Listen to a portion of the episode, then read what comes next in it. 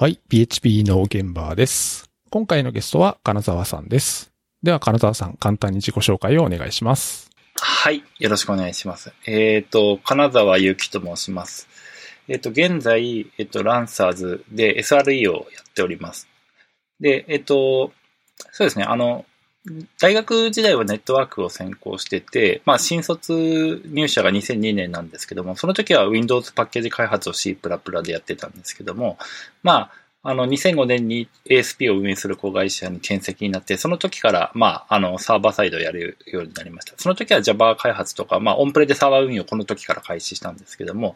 まあ、その流れで、まあ、親会社に戻った後も、あの、そこで PHP 開発始めたんですけども、そこでもサーバー運用をやりながら、まあ、次第に、そのインフラエンジニア的なキャリアを危うんできました。で、2010年に転職して東京に戻ってきて、まあそこでも PHP 開発とサーバー運用をやりやりながら、まあ2013年に現職で、まあインフラエンジニア、えー専任として入って、えー現在に至ります。はい、よろしくお願いします。はい。よろしくお願いします。このポッドキャストでは、ハッシュ PHP 現場というハッシュタグがありますので、この配信を聞いた感想とかご要望などあればツイートをお願いします。でですね、今回まあ金沢さんをお招きしていろんなお話をしていきたいんですけど、えーまず最初にですね、ちょっとこの収録のお話で、実は私あの、今回初めて家から撮ってるんですよ。ああ、そうなんですね。はい。今まではあの、オフィスの方で撮ってたんですけど、まあ、こういう昨今ですし、まあ、せっかくなんでちょっと家で撮ってみようかなと思って、今自宅で撮っております。ああ、なるほど。でですね、家で撮るのの懸念事項としてですね、あの、声の大きさがあってですね、なんかあの、普通のミーティングとかしててもそうなんですけど、どうやら僕はだいぶ声を大きく話してるみたいで、なんか家族にうるさいって言われるんですよね。そういうのって金沢さんなかったりします？えーっと、あんまり意識したことないですね。まあ、こういういった形でミーティングするようになったのもここ最近の話なんで、実際あと自分がどんな音量で話してるかっていうのは向こうから感想を聞かないとわからないので、実際のところはちょっとどうだかわかんないです。ああ、なるほど。じゃあ特になんかこう、うるさいよとかっていうのを言われたりしたことはないですか？うん、ないですね。ないけど、なんか、あの、相手方が遠慮してるだけかもしれないですね。なんか声は大きそうな気がします。ああ、そうそう、そうなんですよね。そうそう、それをなんか言われるようになって、あの、オンラインミーティングは、なんかだいぶ注意するようになったんですけど、電話はどうしてもこう、反射的にこう、いつもの声で喋ってしまって、やっぱりうるさいっていう。なるほどそうなんで。すよ。なんで、ちょっと今日はですね、ちょっといつもと、もしかしたら、あの、話し方がとかがちょっと違うかもしれないんですけど、あの、録音してる状況が違うということだけご理解いただければなと思います。はい、承知しました。はい。じゃあですね、えー、金沢さんのところ、さっきちょっとお話ありましたけど、お今こういう昨今になってですね、えーやっぱ仕事って家からやってるんですか？あ、そうですね。もうフルリモートでやってますね。どうですか？なんか家からやってみて。あ、今、今まではだからあんまり家からリモートでやるってことはなかったんですかね？えっと、まあ、会社で、あの、仕事終わったと帰ってきてから、ちょっと思い出したのを家でやったりは実はしてたので、まあ、あの、もともとリモートでもできるような環境には、あの、整えていましたね。じゃあなんか特にこう、今のリモートワークになって、家からのリモートワークになって、なんか困ったこととかっていうのは特にないですか？そうですね。特にないし、むしろなんかこう、あの自分で大きいディスプレイ買ったりとか、なんか自由にできるようになって、あの、むしろなんか会社よりもいい環境になっちゃったから、あの、あんまりもう会社じゃなくてもいいなってちょっと思い始めてはいますけど。すごいわかります。ねなんか多分、ここぞとばかりみんないろんなもん買って、どんどん家の環境が良くなっていくっていうのはね。そうですね。あと私インフラ屋なんですけど、依頼を受けることがすごい多くて、あの、その割り込みみたいなのが、あの、直接来なくなって、まあ、あの、えっ、と、まあ、リモートで管理するようになったから、むしろやりやすくなった面はありますけど、ああ、なるほど、うん。そうか、割り、割り込みがこう、ちょっといつもよりも少なくなったから、やりやすいんですね。まあ、少なくはなってないと思うんですけど、なんかうまいこと急に溜まるような感じで、あの、チャットで処理していくような、あーまあ、流れになるので。まあ、自分にとっては都合が良くなったところはありますね。なんかチームのコミュニケーションとかで困ったこととかってあります？うーん、まあ、開発チーム内では特にないですね。毎朝10時にその、あの、朝のミーティングして、それ結構ね、結構長めにやるんですけども、そこで大体のコミュニケーションは、まあ取れている状態です、今のところは。じゃあ、これからは、一応まあ、緊急事態宣言が解除されましたけど、徐々にオフィスの方にやっぱ戻っていく形になるんですか？えっと、多分それはないでしょうね。あのーまあ、もともとうちの会社自身がその、リモートワークっていうものをすごく意識した会社なんですよ。まあ、クラウドソーシングから始まった会社なので、時間と場所にとらわれない働き方を提供するっていうので、もともとやってたところもあるので、まあ、オフィスはあったけども、なんか、こういう機会があったらいつでもこうリモートにシフトするようなこう文化はあったと思いますね。じゃあ割とこのまま、基本は家からリモートでやって、まあ必要があればオフィスに集まるみたいな感じになるんですかね。そうですね。あの、まあ、極力多分、あの、オフィスとかには、あの、人が来ないように持っていくんだと思います。なんかあの、会社の方ももうこの機会に、その、フリーアドレスフリーアドレス化をちょっと考えてるみたいだし、なんか採用とかもこうリモートでできるようになったから、リモートでこう採用も始めてるみたいなので、なるほど。そうなると、あの、まあ、最近よく出てきてる話ですけど、もう、えっ、と、リモートで家から接続して、まあ、あの、働くっていうのが普通になってくると、当然採用する人がどこに住んでるとかってあんまり関係なくなってくるかなとも思うんですけど、そうやってこう、採用する人の、なんですかね、居住地っていうか、場所をとらわれずに採用活動を始めるとかっていうのも考えてるんですか？あ、そうですね。それはもうすでに始まってて、ついこの前、地方採用始めますみたいなのを、なんかどうやら始めたみたいでうん、まあリモートを前提としたその採用っていうので、もうすでに動き出している状態ですね。ああ、いいですね。いいですね。いや、そうなんですよね。なんかこう、まあいろいろね、大変なこともあるんですけど、これでいろんな動きが変わってきたので、特に私はあの、あの、関西にいるので、あの、まあ関西でもまあ大阪とかなんで、まあ割とこう、あの、人がたくさんいたりとか、企業もたくさんあったりする場所ではあるんですけど、まあとはいえ一極集中のこの東京の今までに比べると、なんかいろんなこう、働き方っていうか仕事の仕方が広がっていくんだろうな、みたいなことはちょっとぼんやりは考えてました。ああ、なるほど。あの、うちのまあ会社も、あの、割とこう、ベンチャーの時から、あの、会社の近くに住んでる人が多くて、私自身も会社の近くに住んでるんですけども、まあ渋谷なんですけども、なんかもうこうなってしまうと渋谷に住んで家賃高い家賃払って 渋谷に住むメリットもはやないんじゃないかってちょっと思い始めてて、まあ周りの人たちもちょっとこうもっと家賃安くて、こう伸び伸びしたところに、こう、あの、移りたいって言い出してる人は結構いるみたいですね。なるほど。このリモート環境を整えるのも、あの、割と結構昔から、あの、それを意識して、こう、あの、自分はインフラ屋として社内インフラもこう、あの、進めてきたので、まあ、あの、会社の人たちみんなすぐやればできるじゃんって思ってるけど、いや、それにはそういう積み重ねがあるんだよっていうのは、まあ、インフラ屋としてはすごく言いたいなとは思ってますね。ああ、そうですよ。なんか割とありましたよね。4月、緊急事態宣言出たばっかりの時に、みんなリモートワーク、あの、ワークフロムホームとか言うけど、結局そのインフラの人が VPN のなんたらとかで、結局会社に行かなきゃいけないみたいな。うん。そうですね。だから、えっと、まあ、ランサーズって2008年創業なんですけども、もう、あの、10年ぐらい経つんで、えっと、割と結構10年前っていうと、もっとリモートじゃなくて社内にサーバーが結構あるような状態だったんですけども、まあ、私が入った時に、そこの、あの、リモートでできるように、まあ、極力クラウドを使うような構想で、その社内のサーバーとかもずっと撤廃していったんですよ。で、昨年全部撤廃やっと終わったんですね。ね。なので、まあこのタイミングで、えっ、と、できたんですけど、去年全部サーバーなくしといてよかったなって今思っています。いやー、そうですね。それはすごいわかりますね。うん。じゃあもういっそのことオフィスをなくしてしまおうかみたいなとこまではいかないですか、まだ？うん、オフィス、でも、あ例えば、こう、今人が増えてる中で、オフィスもこう、もっと、あの、拡張していこうって、えー多分思ってたと思うんですけども、多分このタイミングになったから、もうオフィスそんなに拡張は、えーしない方向になりそうな雰囲気はありますけどね。だから、もう、うん、フリーアドレス化にして、こう、あの、くこ来たい人だけ来るような、多分、体制に今後なっていくようなえー気がします。いやー、いいですね。ですね。じゃあですね、実際に金沢さんがお仕事されるランサーズさんのちょっとお話を聞いていきたいなと思うんですけど、えー、ランサーズさんのシステム、まあ、いろんなシステムあると思うんですけど、基本的には PHP がやっぱ多いんですかね？えっと、ランサーズそのものは PHP で、えーやってるんですけども、まあ、ランサーズ以外の細かい、えっと、まあ、サブシステムとかは、割と Ruby on Rails で作ったりとか、AI 周りは Python でできてたりとか、えっと、まあ、あの、マイクロサーバー、サービスとかで、ラムダとか使ってるのは Go でやってたりとか、割と結構いろんなもの使ってたりするとこもあります。なんかいろいろ使ってる中で、どれが合う合わないとかなんかそういうのって感じたりしますか？私は、あの、インフラ屋としてなんですけども、やっぱりインフラ屋から見ると PHP ってすごく扱いやすいんですよ。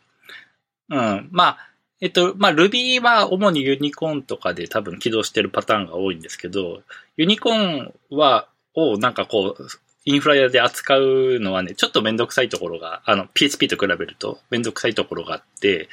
まあ、特に PHP ってあの、アパッチ入れるだけでこう動くっていうのはすごく、あの、手軽なんだなっていうのはそういう比べてみて割としみじみ思うところはありますね。それは初期セットアップだけじゃなくて運用してても PHP の方がやりやすいなっていうのはありますか？あ、まあそうですね。あの、かなりカジュアルにできるっていう面ではそうですよね。あの、ソースコードをこう書き換えても別にサーバー再起動とか、ふあの、本番で必要ないし、うん、結構そういうところが楽にできるっていう意味ではそうですね。そうですね。なんかこう、構築して運用してると思うのは、やっぱりこう、基本的にステートレスなんで、あの、ね、あの、負荷が高くなったら台数増やせばいいし、なんかその辺の扱いがすごく楽だなとは確かに PHP は思いますね。そうですね。ちなみにその Rails を採用したっていうのは、え、ど、どどっちが先なんですか ?Rails をもともと使ってて、ケイクを触るようになったんですかね？えっ、と、あ、それは私自身がってことですか？あ、えっ、と、ラえっとランサ、ランサーさんとしてですね。えっと、会社は、えっと、2008年に創業した時は、当時、ケイク PHP の全盛期だったので、まあ、それで PHP とケイク PHP で、えー作り始めましたと。で、それからまあ何年か経って、だんだんこう新しいベンチャーが、こう、Rails を採用しているベンチャーが多くなってきて、まあ、うちも、あの、Rails で作り直そうみたいな話が、まあ私が入社した直後に結構出てたこともあるんあ、そね。れ本体自体をってことですか？あそうですね、そのタイミングで。へえ。まあ、それは結局頓挫するんですけども、まあ、ただ、えっ、と、Rails に今後みんなやっていきたいみたいな話は結構出てて、まあ、それ、その、それがゆえに、こう、Rails のサブシステムも結構多かったりするところありますね。それは Rails で、まあ、サブシステムを書いて、まあ、多分、あの、ノウハウとかを得て、本体に行こうっていうような流れだったのかなと思うんですけど。あ、うん、でもその頃にはもう本体の移行は頓挫して、そあの、そ本本体は多分手を入れるつもりはもうなくなってたんですけそども。うなんですね。うん、そうですね。ちなみにその頓挫した理由とかってなんか、覚えてたりします、うん。まあ、あの、当時の、あの、ノリというか、その、まあ、創業者のノリで言うと、すごい創業者の、あの、まあ、兄弟で始めた会社なんですけども、最初のその、えっと、開発すごくしてた時期は、こう3ヶ月でこれだけの機能をここれだけ作ったってすごくスピード重視な、えっと、感じで作ってたんですよ。で、えっと、その、えっと、成功体験というか、まあ、その流れをもとに、まあ、Ruby で作り直すのは3ヶ月で作り直そうっていうような見積もりを立ててたんですね。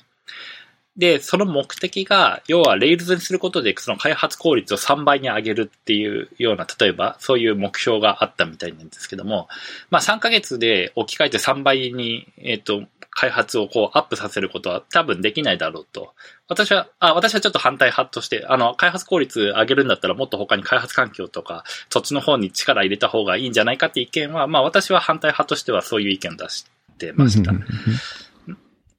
なるほど。それは今思うと良かったですか？あ、うん。あの、良かったと私は、まあ反対派なので思ってるんですけども。というのも、やっぱり、その、新しいものを、こう、一から作り直すのっていうのは、えっと、それでも既存の開発っていうのは止められないわけで、既存の開発が進んでしまうと、新しい方の開発にもそれを反映しなければいけなくて、それを同時に進めるのって結構至難の技だと思うんですよ。ましてや、こう、人も少ない中で、ベンチャーで人の少ない中でやるっていうのは、まあ、基本無理だろうな、とは思ってました。まあ、そこで頓挫した経験が後でこう、PHP をこう、バージョンアップするっていう方向にシフトさせることになるんですけども、うん。なるほど、なるほど。いや、そうなんですよね。いや、あのランサーさんの、その、発表とか、あと、その、ブログとか、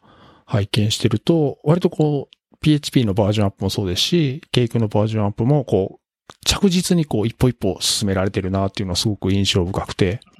あまあそうですね。ただ始めるのが遅すぎたなとは思いますよね。うん。今やっとちょっと、あの、恥ずかしくない程度までは、あの、できたかなと思っているところですけど、まあ当時は相当遅れてたと思います。だからそれを取り返すためにあれだけ一生懸命やったっていうところはありますね。なんかあの、ケイクのバージョンアップとかもそうですし、PHP のバージョンアップもそうですけど、なんですかね、こう、大きくドーンって進化した時に、割とこう、外に発表するみたいなことはあると思うんですけど、割と小刻みにこう、途中成果を、最終的にはここまで行きたいけど、まだ途中経過として、こう、一個一個マイルストーンを置きながら進めてますよみたいなのも、割となんか、外に発信されてるなって印象があるんですけど。あ、そうですね。あの、私、それは結構その、えっと、自分の体験からそういう方向にやったんですけども、私、あの、まあ、PHP のバージョンアップとかをやる前は、こう AWS とかそちら辺のインフラ面とかしか担当してなかったんですけども、まあ、いざ、まあ、ただ PHP は7にしたいと思ってて、スピードを上げるために。そのために、まあ、PHP をバージョンアップする、ずっとしたいと思ってたんですけど、2017年に、あの、会社でもう PHP ちゃんとバージョンアップするぞっていう、あの、まあ、決定とかがなされて、じゃあちょっと、ペチコンの福岡にその話ちょっと応募してみようかって言って応募したら、なんかまだやってもいないのにこう採択してもらって、その時に、やっぱりどこの会社とかどこのシステムも、あの、そのバージョンアップはその時はかなり、えっと、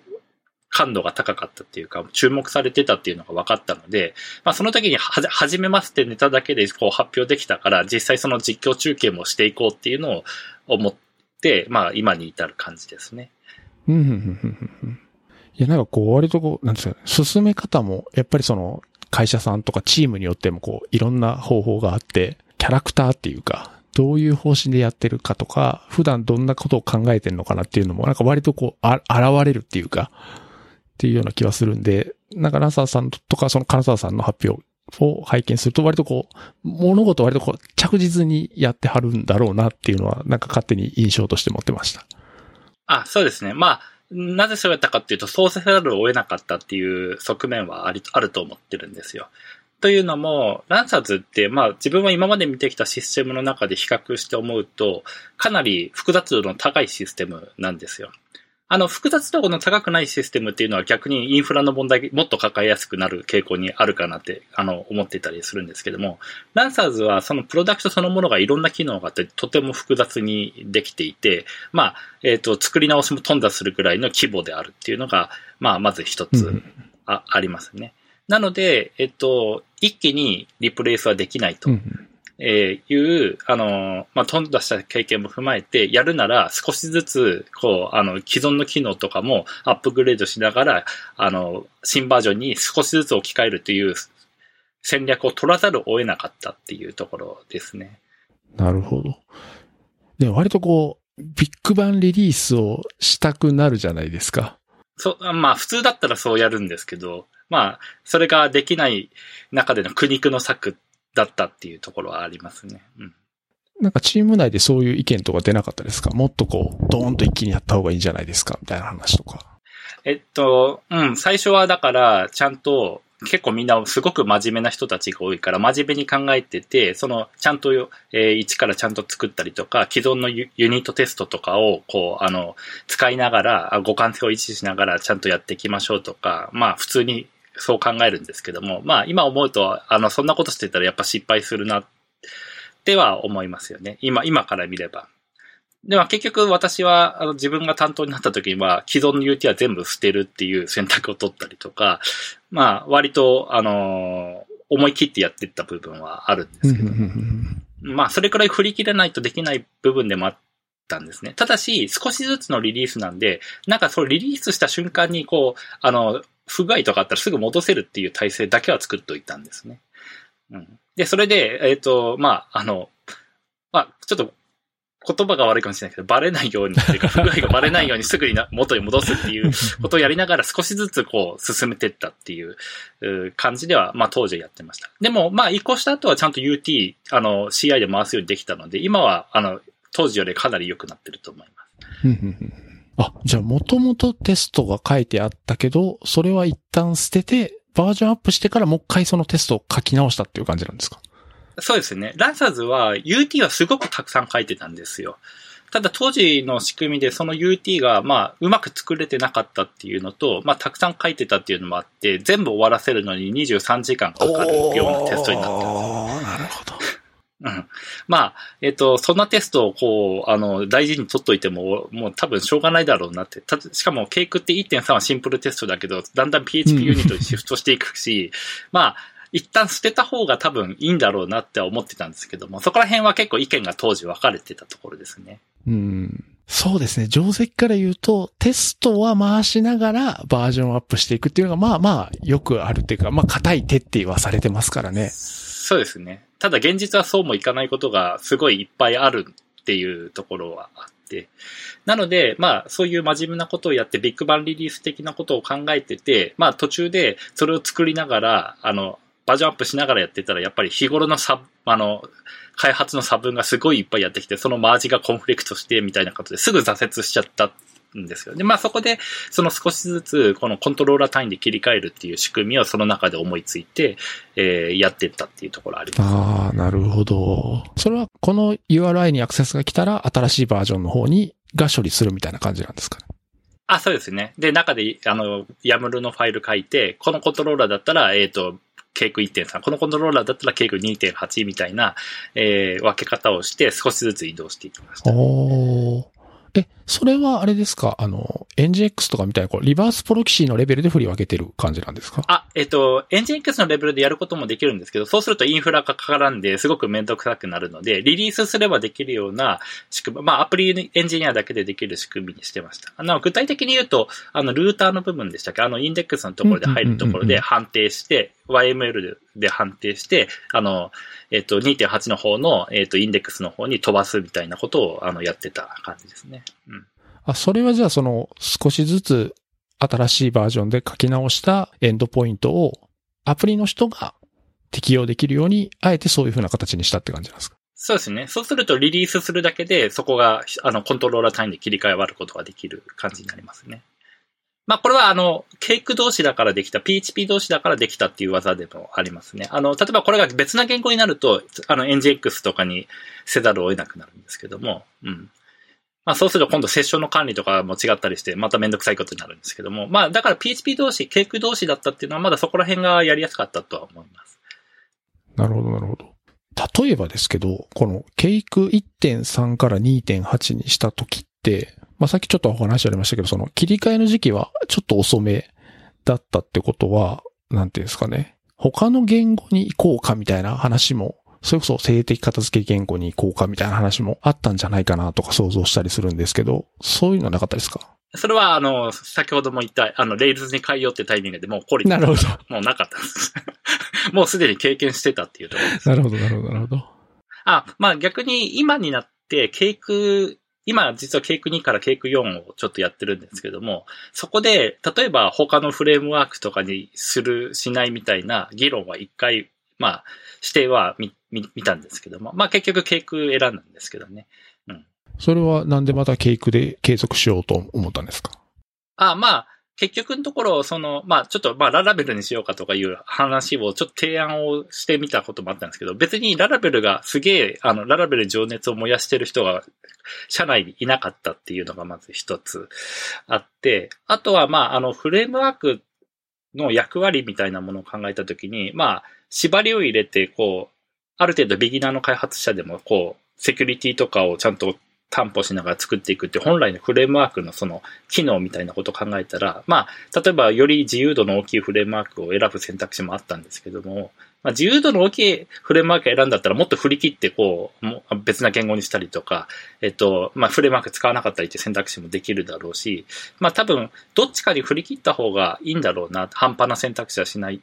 がするよりっては個人的には思ってましたね。だからまあ、ケイクっていう選択肢はまあ、そういう意味で言うと縛りをちゃんと入れた形でちゃんとケイクの恩恵を受けるっていう、えー、あの、メリットがあるなと、まず思ったということと、あと今、ケイク使ってる人も少なくなってきてるんですけども、まあ今回のバージョンアップの過程でケイクのコアな人たちと結構繋がることができたんですよ。なので、まあ、例えばララベルとかだとみんな、あの、すごい OSS とか貢献してる人も、あの、積極的にいると思うんですけども、あの、ケイクの方は逆に少ない分、我々が今度は逆に貢献できることもあるんじゃないかなと思って、まあ、そういう楽しみとかも含めて今やってるところもありますね。そうですよね。確かにフレームワーク、うん、変えるとなると結構な大手術になるんで、それだったらもっとこう、もっとこう広い範囲でなんかガラッと変えてしまおうみたいな考えになるのはすごくわかりますね。うん。まあ、まあ、逆に言うと、あの、なんでララベルみたいな話が出てくるかっていうと、ケイク2からケイク3への、あの、移行が結構難しいんですよね。あの、OR マッパーが変わるので、まあ、で、そんなに、あの、もう作り直しに等しいくらい、あの、労力がかかるんだったら、そう、あの、別なフレームワークにしてもいいんじゃないかっていう議論は、やっぱりいろんなとこから出てきたりはしますね。どうですか？インフォラ面から考えて、その PHP のバージョンを上げてとか、ケイクのバージョンが変わってとか、なんかすごく変化してきたこととかってあります？えっと、ケイクを書いてる間はインフラって変えなくていいんですよ。PHP のバージョン同じ状態で進むので。で、まあ、あの、ケあの、フレームワークの移行ってすごく大変で、まあ1年以上かかったんですけども、えっと、PHP のバージョンを変えるのは、まあ、私インフラ屋だからなんですけども、サーバーさえ変えればよくて、まあ、サーバー変えるのが大変だって人もいるかもしれないですけど、さ私はサーバー変えるのはそんなに手間じゃないと思ってるので、えっと、サーバーを変えれば、あとは修正するとかそんなに多くないから、割と結構サクッといけたりはしましたね。あの、そのフレームワークに比べたらってことですけど。うん。でも、カナダさん、肩書きとしてはインフラエンジニアなんですよね。あ、まあそうですね。SRE と今は名乗ってますけど。でも、割とこう、ケイクの、あの、ドキュメントとか、ケイクフレームワーク自体のドキュメントにコミットしたりとか、まあ発表もそうですし、割とアプリケーションの方もいろいろやってはるんだろうなとは思うんですけど。そうですね。最近ケイクの人っぽくなっちゃったんですけども、まあ結局その、さっきのその議論をされて真面目にバージョンアップをしてたチームの人たちが、まあ途中で挫折したり、まあでもそれでも、あの、工夫してやり直してはしてたんですけども、やっぱ会社の方でも、そのアプリのエンジニアはもっとこう、機能開発に、えー、やってほしいとこもあって、まあ、あの、その人たちがこう、あの、そっちのチームに借り出されちゃうんですよ。で、そうすると、あと情熱残ってる人たちで、あの、私は PHP に関わるところだけやろうと思ってたんですね。インフラ嫌だから。けあの、ケイクに関わるところはアプリの人にやってもらいたかったんですよ、本当は。でも、結局ケイクもやることになって、まあ、あの、すげえ大変だなと思いながら1年間ずっとケーキやってたら、ちょっと詳しくなります。いや、だいぶ詳しいと思うんですけど。まあ、そう、あの、実は私 PHP とか Java で開発したことあるんですけど、フレームワークそんなに詳しくなかったんですよね。だからできるだけケークとかああいう部分は知りたくなかったんですけども、まあ、結果的にこう全部、あの、バージョンアップで入れ替えてるうちに、そこら辺が結構詳しくはなってきましたよね。でも、金沢さん、そうランサーズさん入る前は、アプリ、どっちかってアプリケーションの方をよく書いてたんですよね。えっと、両方やってましたね。だから、まあ、2005年頃から、その ASP のことやり始めてから Java とインフラ、で、PHP とインフラみたいなのがずっと続いてて、で、まあ、ランサーズに来てからインフラをメインにやってたけど、PHP も知ってるインフラやみたいな、まあそういう、えー、位置づけでいました。ただやっぱりや、いろんなことやらなきゃいけないし、その DB の負荷とかを変えるのに SQL、ひどい SQL がいっぱいあったんで、それを直すには PHP 側をいじんないといけないとかあったんで、結構まあそういうところではいじってたりはしてたんですけども。その両方をやってて、あえてインフラエンジニアとしてランサーズに行ったっていうのは、ななんかそっちの方がやりたかったとかがあるんですか？ああ、そうですね。まあ、当時はやっぱりそのインフラが AWS にシフトしてた時期なんですよ。で、まあ、AWS っていう技術自体がそのクラウドのインフラっていうのがかなりこう、あの、パラダイムシフトの時期にあったので、やっぱそこら辺を、あの、すごく触りたいなっていうのはありましたね。で、ランサーズは、あの、PHP 周りはすごいレガシーだったんですけど、AWS の移行が結構早かったんですね。2012年5月に移行して、で、えっと、まあ、あの、ベンチャーなんベンチャーなんだけど、まだこう、あの、カオスになる前の、こう、ちょっとしたシンプルな状態、インフラはシンプルな状態を保ってたので、あ、今のうちに入って、えっ、ー、と、ちゃんとこのシンプルな状態を保ちながら、あの、進化させていこうって思いでやってました。なので、インフラ面はかなりがっちり自分はあの進化させてきたつもりなんですけども、アプリ面はやっぱりかなりその後、いろんなものが、えっ、と、カオスになってえたかなとは思いますね。それそこをちょっとバージョンアップの時に少しずつ直してはいってるんですけども。いや、なんかこう、PHP のバージョンアップが、こう、金沢さんからっていうか、こう、インフラの人からやろうっていう風になっていくっていうのもなんか面白いなと思いましたね。ああ、そうですね。やっぱ PHP7 早いですからね。で、PHP7 にしたいんですけど、PHP7 にするにはケークも合わせなきゃいけないっていうのが、まあ結局あって、まあ私は PHP7 にさえできれば、あの、ケークとかフレームワークどうでもよかったんですけども、まあ結局やる羽目になったっていう、まあところになってます。なるほど、なるほど。そうか。じゃあ今はお仕事としては、まあインフラを見るのがもちろんメインだとは思うんですけど、割とコード書いたりとか、というか、まあ、インフラ自体も割とね、あの、コードで管理するっていうことが多いと思うんで、結構じゃあ普段もコードをよく書かれてる？あ、そうですね。まあ、やっぱり、あの、まあ、ランターズ車りとかは、あの、OS のインストールとか、その、まあ、各サーバーのそのレイドコントローラーの仕様とか、なんか、こいつにはこの OS が入るとか、そういう知識とか、あの、あと、G 音のこの、この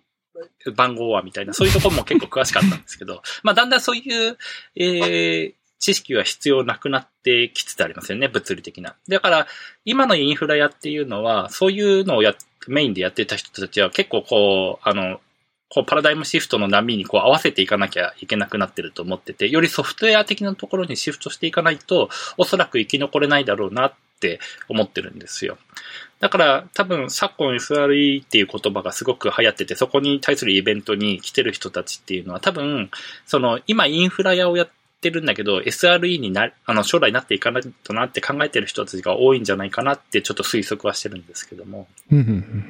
うん。なるほど。お仕事してて、どっちの方面白いとかあります？そう、やっぱやっぱりインフラを見る方が面白いですか？それもアプリケーションとかみたいなこうコードをガリガリ書くのが面白いとか？ああ、そうですね。ちょっと自分の場合は、あの、やった結果改善するっていうところにすごくこう、あの、仕事のやりがいを感じるので、あの、それが達成できればインフラでもいいし、PHP とかそういう言語的なものでもいいかなと思ってますね。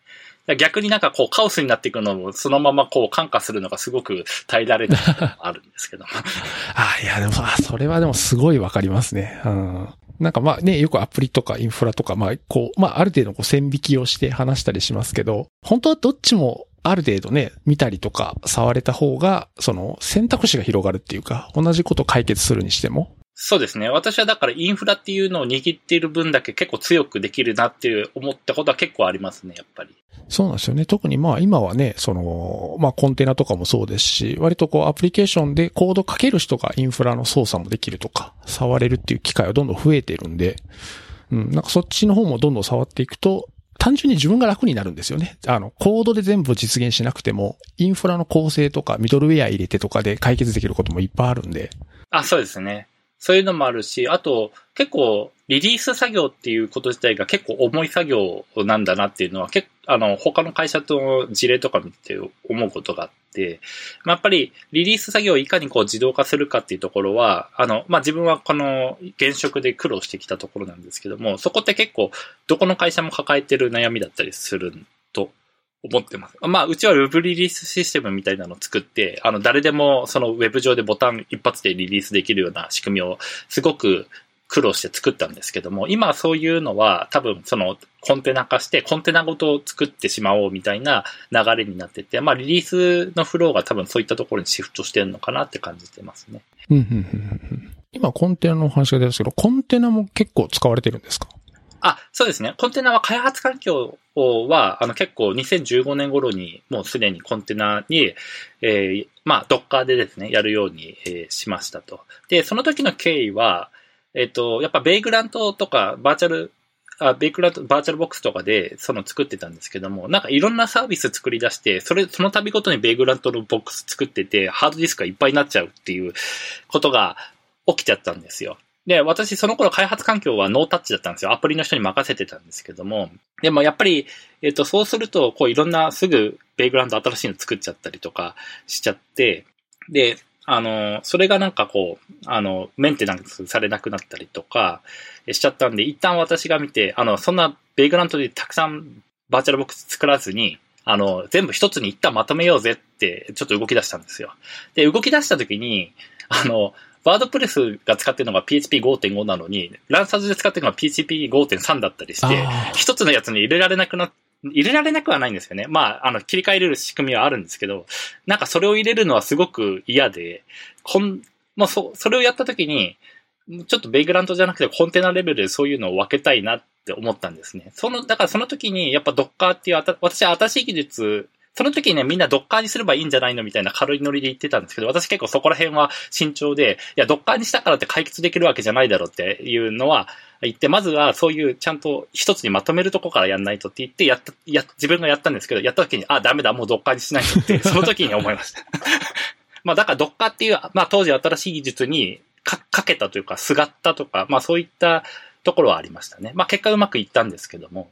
で、それは Docker コンポスとかでいろんなサービスのコンテナが立ち上がるみたいなイメージなんですかね。あ、うん、今はそうなってるんですけど、当時は自分でシェルスクリプトを作ってました。当時はまだ固定 IP も設定できなかった時代なんで、まあ、固定 IP も振らずに自分で IP をこう、IP コマンドで振るみたいなとこまで自作して最初はやってましたね。うん。2015年頃はまだその、そんなレベルだったんですね。じゃあ今は開発環境で使ってて、じゃあ CI もコンテナで回してるって感じですかね。そうですね。だからそのコンテナができて、そのコンテナを CI でも使うようになって、で、えっ、ー、と、まあ、徐々に周りのサービスからコンテナを本番でも使うように、えー、し始めているっていうのが今のフェーズですね。ただ、ランサーズ自身はまだコンテナまで踏み切ってないんですよ。で、というのも、その、これまで作った、一生懸命作ったリリースシステムが、まあ、誰でもボタン一つで30秒でリリースできるんですけども、それを上回るメリットがコンテナにした時に出てくるのかっていうところが結構自分に課題感があって、まあ、コンテナに、を一から作るような CI のリリースにすると、どうしても10分以上かかっちゃうんですよ、リリースに。で、うち多分リリースって1日10回とか普通にするんで、そ、そうなった時に30秒でリリースできるのと10分以上リリースにかかるので、えらい違いになってきたりとか。あとは、あの、まだ EC2 で作った方が安くできるっていうところもあって、まあそこら辺のデメリットを超えるようなメリットが、こう出せるかどうかってところが、まあ今後のちょっと、えっ、ー、と、工夫しなきゃいけないところですね。まあいずれはどっかにしなきゃいけないけど、そういったこうメリットをちゃんとこう、あの、出せるようにしないといけないかなとは思ってます。ああ、なるほど、なるほど。そうですね。なんかこう CI までもコンテナでいけるようになったら、そのまま本番も行っちゃえってなるかなと思いきや、なんか割とこうやっぱり、こうちゃんと着実にやってはるんやなっていう感じはすごくしました。まあそうですね。うん。まあ今まで自分が培ってきたものの方がまだちょっとメリットがあるなって思う、あの、ランサーズ自身については思っているところです。他のやつだとリリースの面倒見たくないので、あの、もう CI にしちゃって、もう自動的に時間かかるけどそっちでやってねって今はやってるんですけど。これでも EC2 インスタンスの面倒あを管理しないといけないのが面倒だったりとか、そういうのはないですか？えっと、当然、今、えっと、AWS って ECS ってサービスが最初 Docker の管理するの時に出てきて、その時は EC2 が裏で動いてるんです動いてたんですよ。ただ、えっと、2016、7年頃かな、ファーゲートっていうのが出てきて、その裏の EC2 を意識しなくても良くなったんですね。で、私、それが出てきた時に、あ、これだったら、あの、Docker を本番に入れてもいいなってちょっと思い始めましたね。で、これで、えっと、本当は Docker の方が安くなればいいなと思ったんですよ。あの、コンテナ単位で課金できるようなサービスが出てくれば、あの、最もコンピューティング的には効率がいいなと思ったんで、えっと、まあ、それができれば夢のようだったんですけど、なんなんで Docker の方高いんだっていうのが今のちょっと感想ですね。だから多分そのうち、あの、ファーゲットの方が安くなる日が来ると思うんですけども、その EC2 よりもファーゲットの方が安くなった瞬間は、もうドッカーにした方がいいっていうメリットが出せる時期だと思う。じゃあ今は割とその時期を見てる感じなんですかね。まあそうですね。えー、他のやつを、あの、ドッカー化しながら、ちょっと本家のランサーズをいつやろうかっていう様子を伺っている感じではあります。なんかスケールアウトとか、あの、オートスケーリングとかで、スケールアウトとかするときの、こう、新しいコンテナとかインスタンスが立ち上がるスピードとかは ECS の方が早いんじゃないかなと思うんですけど、その辺ってなんかあんまり動機にはならないですか？あ、えっと、そうですね。あの、それはおっしゃる通りです。えっと、まあ、現、現状の仕組みだと、その EC2 をオートスケーリングするために結構、あの、めんどくさいことをやってたりするんですね。その、えっ、ー、と、AMI を取っといて、その AMI が立ち上がった瞬間に最新のソースをそのデプロイシステムから引っ張ってきて持ってきて適用して、えっていうことをわざわざやってるんですよ。で、これがもし Docker になったとしたら、まあコンテナ作るのに時間はかかるんですけども、イミュータブルでもう触らないっていう約束さえ持ってれば、あの、コンテナを立ち上げるだけでも良くなるので、しかもコンテナ立ち上がるのってものすごく早いじゃないですか。で、あとは、その、コンテナの方が安くなれば、そっちの方が明らかにこう、あの、メリットが出るんですよね。あの、コストパフォーマンス的な。まあ、それは夢のような世界で、もうどっかにした甲斐がすごくあるなと、えー、思うところなんだけど、まだそこまでは、その AWS のそのコンテナのところはそこまで行ってない状態かなとは思ってます。なるほど。ランサーさんのサービス的にあれなんですかね？あの、いきなりこうピークがバーンって来るとかって、そういう性質でもなく、ある程度こうアクセスが読めるっていうか、っていうサービスっていうこともあるんですかね？まあそうですね。あの、ランサーズってお仕事のサイトなので、あの、基本的にその、会社、会社で行くサラリーマンのその、えっ、ー、と、動きとちょっと比例するところがあるんですよ。だから、夜中の2時から6時までに大体メンテナンスができるような時間になったりとか、1年で一番アクセスが少ないのが、えー、年末年始だったりとか、まあ、そういった感じのサービスですね。で、まあ、急に来ることって言ったら、テレビ放映で、こう、なんかガツンと来ること以外は、あんまりないですね。まあ逆にちょっとやっぱり当時クラウドソーシングって結構バズワードだったんで、それで、えっと、事前にそのニュースがあの来るっていうのが分かってれば、それに対して準備するってことは結構やってました。じゃあその辺の性質もあって、こう、コンテナの、なんですかね、こうスケールアウトしやすさっていうのは、なんかこう、もうちょっとこう様子を見るっていう感じなんですかね。あ、うん、そうですね。もし、だからもしそれができ、できたとしたら、そういうテレビとかの心配とかしなくても、ああ、コンテナが自由にこう、拡張してくれるから安心みたいなところまで持っていけると嬉しいなと思います。確かになるほど。ね、じゃあ、ランサーさんのシステムのお話をだいぶお聞きしてきたんですけど、じゃあちょっと金沢さんが普段お仕事をされててですね、なんかこういうの面白いんじゃないかなとか、逆にこう、あ、ちょっとこれ大変だなみたいなことを教えてください。難しいところですね、なかなか。まあ、まあ、そうですね。えっと、まあ、難しいところというと、やっぱりその、スタートアップから始まって、その少ないリソースの中でやりくりしなければいけないっていうのが大前提としてあるので、まあ、例えばなんかインフラが、えっと、困ってるけど、サーバー費用はそんなにかけられないみたいな、なんかそういった制約の中でなんとかやりくりしていくっていうのが、やっぱりいつもこう求められたりはしますよね。だからバージョンアップとかもしたくても、そのバージョンアップするのにもすごいえっと、人手がかかるので、ただその人手はやっぱ他の開発にいつも持ってかれる中で、まあ、いかに、その、裏でじわじわ進めていくかっていうところに、そこら辺をこう、えー、工夫しなきゃいけないっていうのが、まあ、難しいところではあったりしますね。少ないリソースっていうのは、あの、コンピューティングリソースの話ではなく。あ、コンピューティングリソースもなんですけど、まあ、あの、まあ、経済的な面も含めてだし、その人、人的な面も含めてですね。なるほど、なるほど。うん。まあそういうところがやっぱり、えー、常に考えながらやらなきゃいけないですね。だから、なんか他の会社とかですごいなんか、あの、すごいなんか大規模なことをやってたりするのは、まあちょっと羨ましく思いながら見てますけど、うちはもっとちまちましないと無理だろうなと思いながら見てたりするときはありますね。うん、そのクーバネティスでこんなことやりましたみたいなこと。いや、うちはちょっとそこまではなかなか。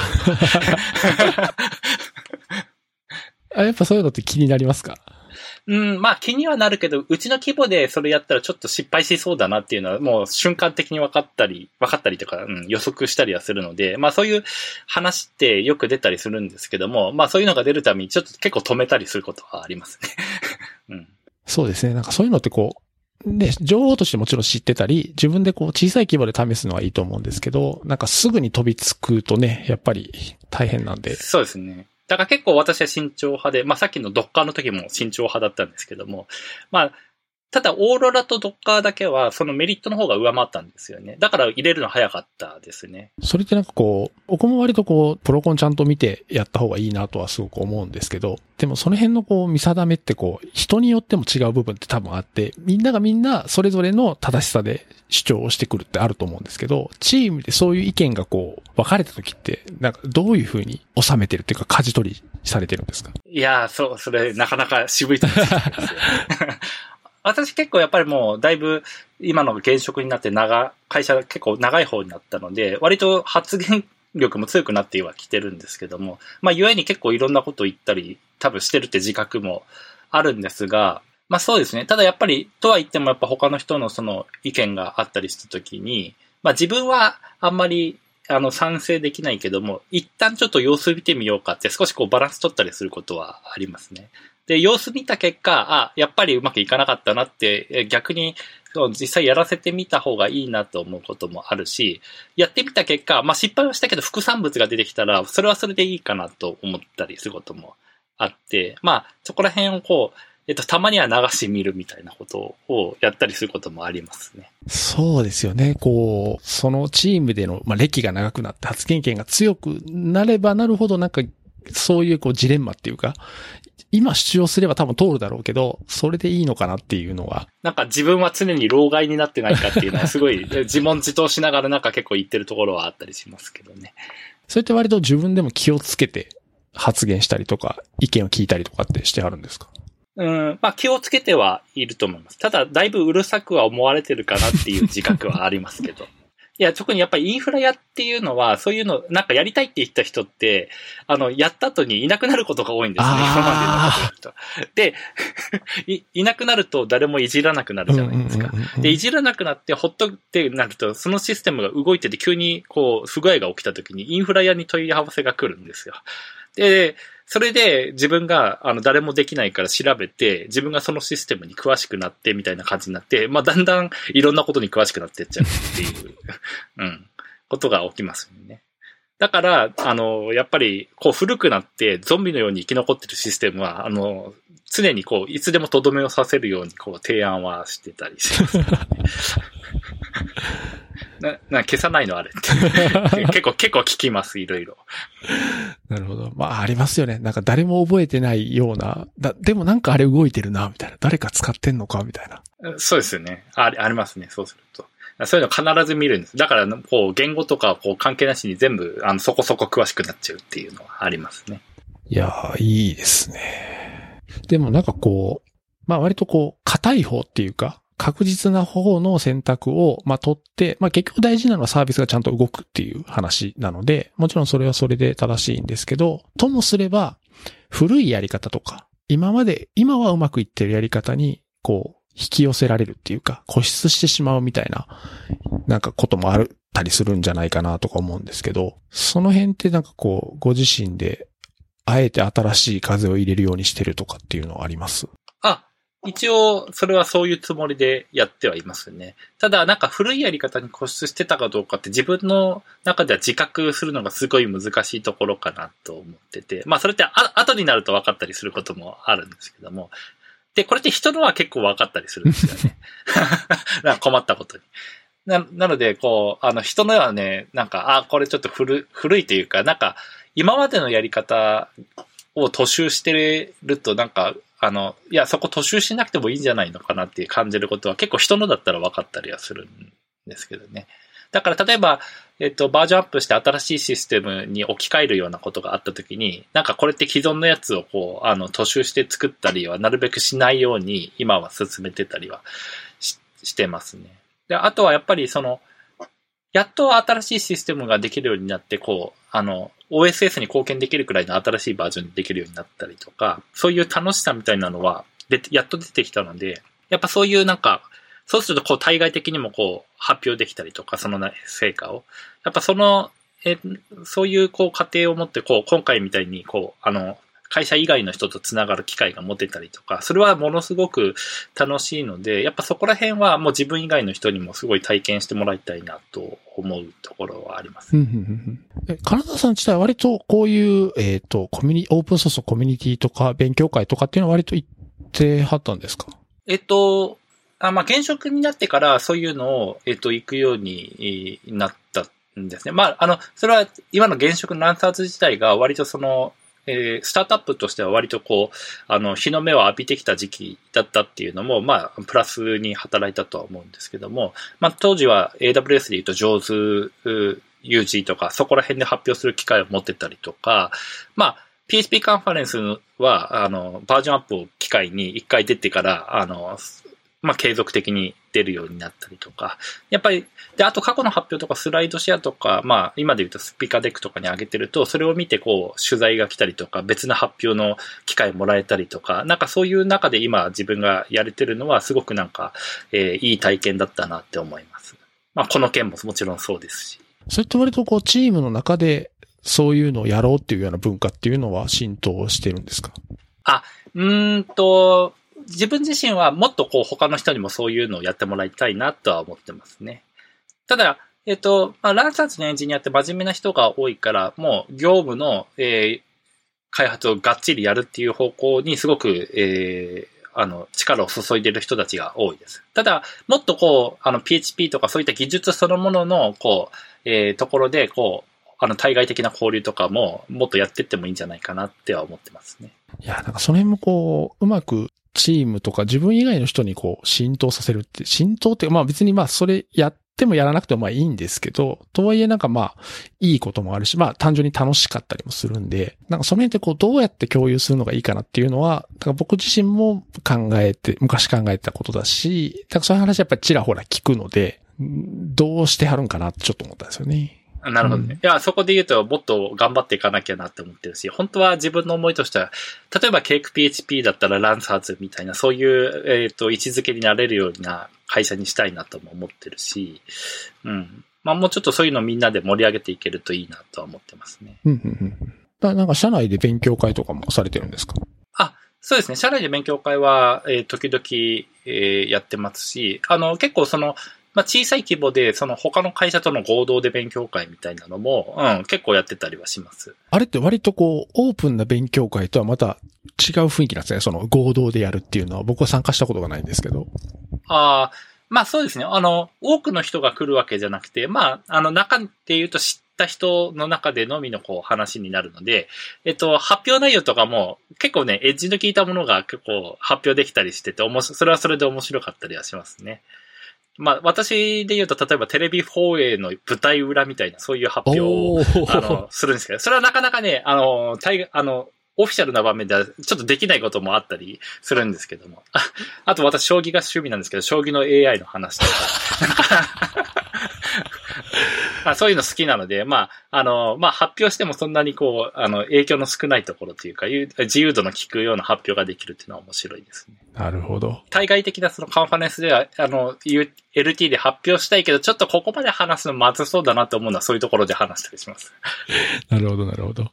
金沢さん的には今後なんかどうしていこうかなとか、どうしていきたいみたいなってあります？ああ、私自身ですかね。うん、難しいところではありますね。あの、あんまり私、そう、その今後どうしていきたいって実はそんなに考えてきたこわけではなくて、っていうのもまあ、えっと、最初私、まあ SI に近いところから始めたんですけども、まあ最初に SI で始めた時に今後、あの、例えば10年後、20年後こうなっていたいみたいなことを、えっと、まあ書かされたというか、え描いたこともあるんですけど、全然そうなってないし。なんか、この業界結構変化激しいから、そんな10年後のことを描いても、なんか思うようにいかないことが結構あって、なので、まあ、どっちかというと今、ちゃんとこう、あの、やってることを集中してやった先にその結果があるって考える、考えた方がいいなって個人的にはちょっと思ってるところはありますね。だから結果的に私 PHP ばっかり今最近ケークばっかりやってたりをするんですけども、まあ、時にだからインフラ屋になったりとか、まあ、あの、ペチパーになったりみたいな、なんかそういうことをやってたりはしますけども。ただなんかあれですね、その、マネジメント的な立ち位置、まあ、あの、そういうことも結構今の現職でやってたりすることもあるんですけども、やっぱり常に現場には関わっていたいな、実際手を動かしてはいたいなっていう気持ちだけは変わらないです。うん。やっぱこうやってその、例えば OSS とかそういうのにもちゃんと貢献したり、関与したりとか、そういうのをやりながらこう、技術コミュニティともこう、あの、交流も深めていったりっていうのはすごく楽しいのも分かったし、まあそういうのがもっと継続的にできて、もっとこう、いろんな世界の人と繋がっていけるといいなっていうのはすごく思いますね。じゃあ、例えばもうエンジニアチームをまとめる、まとめて、まあ基本的にはマネジメントに集中してくれって言われても、あんまりそれはやりたくない。まあ、マズミネジメントはやる、やるんですけども、あの、自分も手を動かすよっていう、えー立ち位置でいきたいですね。なるほど、なるほど、なるほど。いや、そうなんですよね。特にこう、まあ、この環境の変化が激しい昨今にあって、なんかやっぱりいろいろ考えたりするんですよね。今後、じゃあどうするのかな、みたいなのを。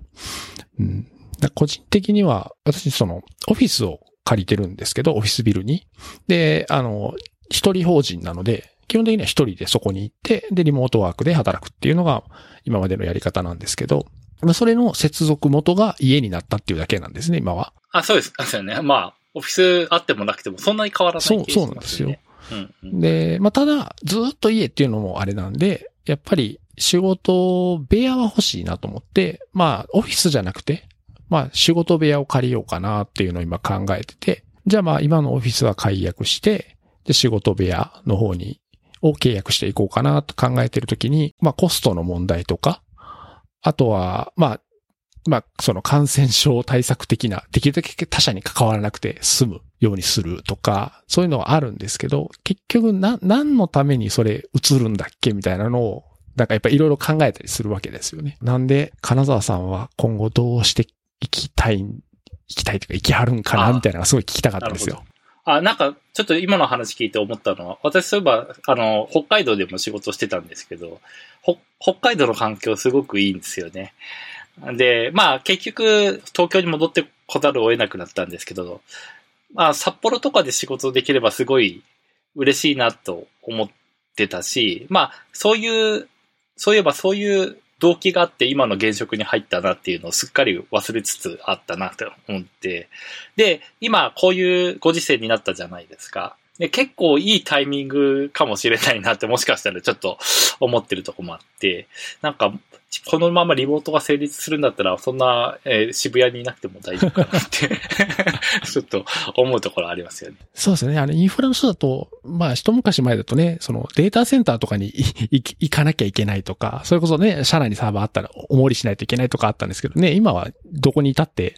そうできるんであの、全然大丈夫だと思います。あ、いいですね。あ、北海道いいですね。いや、いいですね。まあ、ちょっと冬はちょっと寒いけど、やっぱり夏とかは、ああいうところで行きたいし、ちょっと、たまにはちょっと、あの、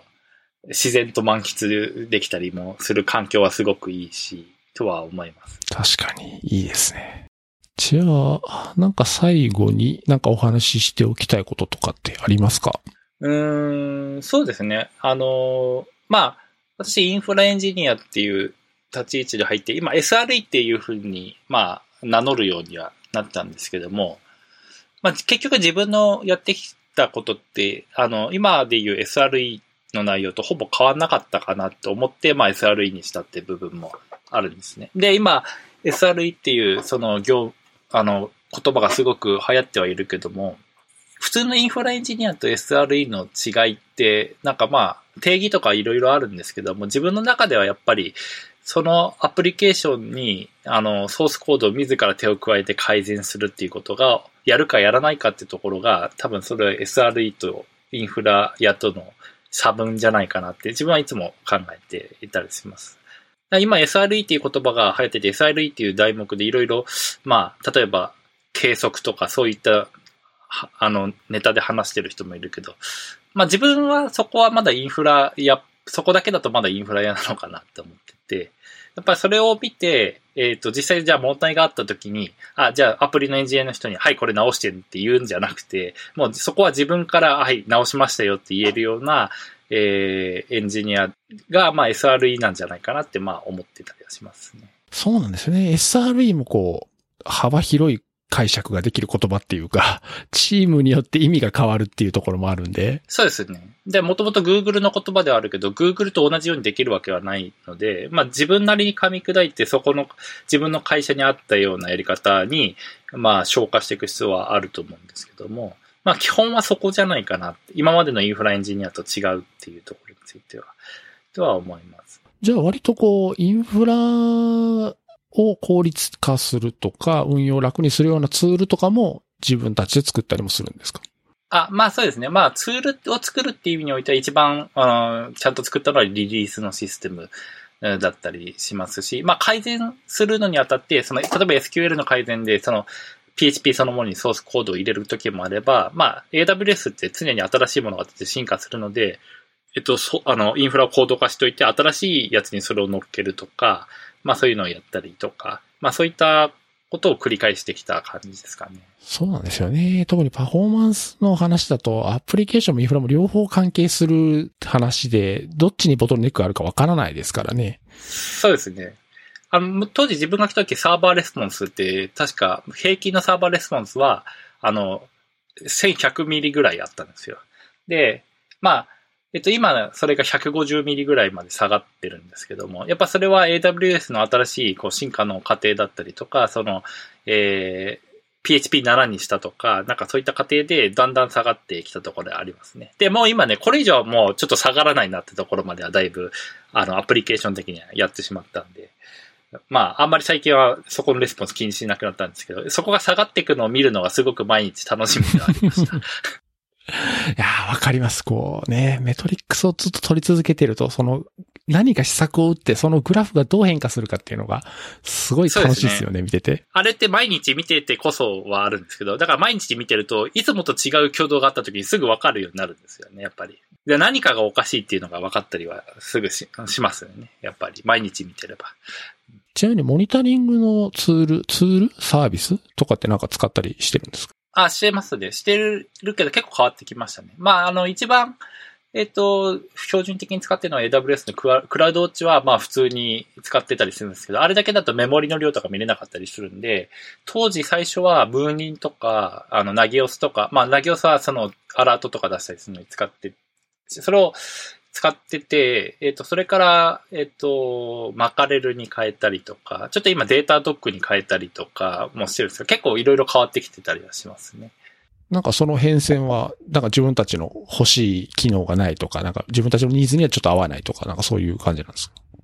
えっ、と、まあ、うん、そうですね。マカレルに変えたときは、やっぱりその、サーバー監視のサーバーも、あの、数が増えると、あの、負荷が上がるんですよ。で、サーバーを監視するためのツールなのに、そいつの面倒を見なきゃいけないの嫌じゃないですか、やっぱり っていうのが、まず、その、サーバー監視をクラウド化したのが、まず一つのきっかけではありますね。あとは、ニューレリックの、あの、APM を使って、それを自分はいつもサーバーレスポンスの指標として使ってたんですけども、なんか、最近調子悪くなっちゃったり、まあこれは何が原因かわかんないですけども、ケークの細かいあたり取れなくなって、まあバージョンアップを変にやっちゃったからかもしれないですけど、それ取れなくなっちゃったりして、まあデータドックは、あの、APM の機能も入ってて、そっちだとちゃんと今は動いてるんで、まあそれでデータドックにしたとか、ただデータトークもね、ケーク2にしか確か今のところ対応してなくて、ケーク4とかどうしようかなとかいうのはちょっと今の悩みどころ。まあ自分で作れよって言われれば、それまでですけど、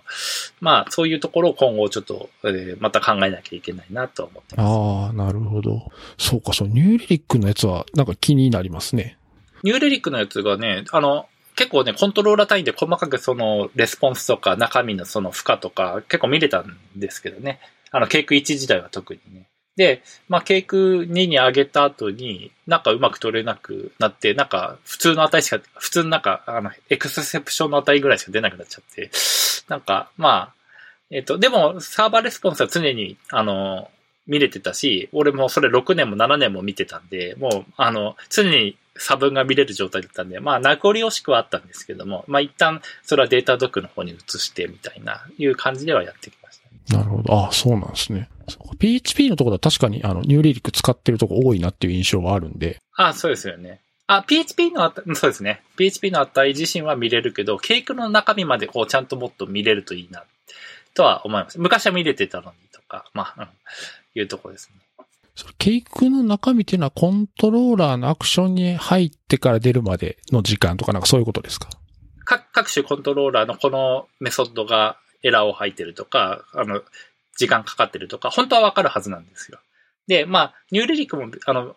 なんか New Relic ディスってるみたいなんですけど、個人的にはすごく好きだし、ちゃんと動くはずなんだけど、うちのなんかライセンスの古いせいなのか何なのかわかんなくて、まあ、まあ、うまく動かなくなって、まあ Datadog の方を使うようになったっていう経緯はありますね。 Datadog の方だと割と欲しい機能が得られてるって感じですかね。まあ、ニューレリックが提供してるのと同じ APM の機能は、えー、取れてると思います。ね。あとは PDO の値とかも出てくるので、その中で SQL のやつの詳細とか、まあそれもニューレリックのあの上のバージョン、上のライセンスだとそういうのできたりするんですけど、まあでも手軽さだったらね、ニューレリックとマカレルの組み合わせの方が手軽でいいかなとは思ってますね。うん。データドックに変えてみると、データドックも機能はすごい多いんだけど、やっぱり扱いは難しいなってちょっと思ったりはするので、うん。どっちがね、いいともなかなか言い切れない部分もありますよなるほど、そうですよね。いやでもさっきあの、マカレルを使い出した動機のところはもうものすごくよくわかります。あそうですよね。でも、だからマカレルは、あの、やっぱり、あの、今思うとすごく導入のしやすさっていう意味においては、すごくいい、いいなと思ったし、本当は、えっと、足りないところあったら自分で作れる文化もあるし、日本のサービスだし、なんか、やっぱりもうちょっとこう、自分で作るっていうことがもうちょっとできたらマカレルもいいなって、やっぱりあ改めて思います。うんそうですね。そうなんですよ。あの、監視サーバーの重りはしたくないんですよね。そうですね。監視のために監視はしたくなくて、あの、なんか、やっぱりどの、えー、分野においても、なんか監視のための監視とか改善のための改善みたいなことをし始めた時には結構俺、おい、ちょっと待ってっては、よく言うことあります。やっぱり迷ったらシンプルな方に寄せるっていうのは常に、えー、方針として持っといてほしいなってみんなにはお、おまあ思ってて。うん。まあそういう、そういうことが起きそうな時は結構口出したりはしますね。すごくわかる話ですね。うん。うん。はい。じゃあですね、えー、今回は、あここぐらいにしておきたいなと思います。はい。ということで、今回のゲストは金沢さんでした。金沢さん、どうもありがとうございました。ありがとうございました。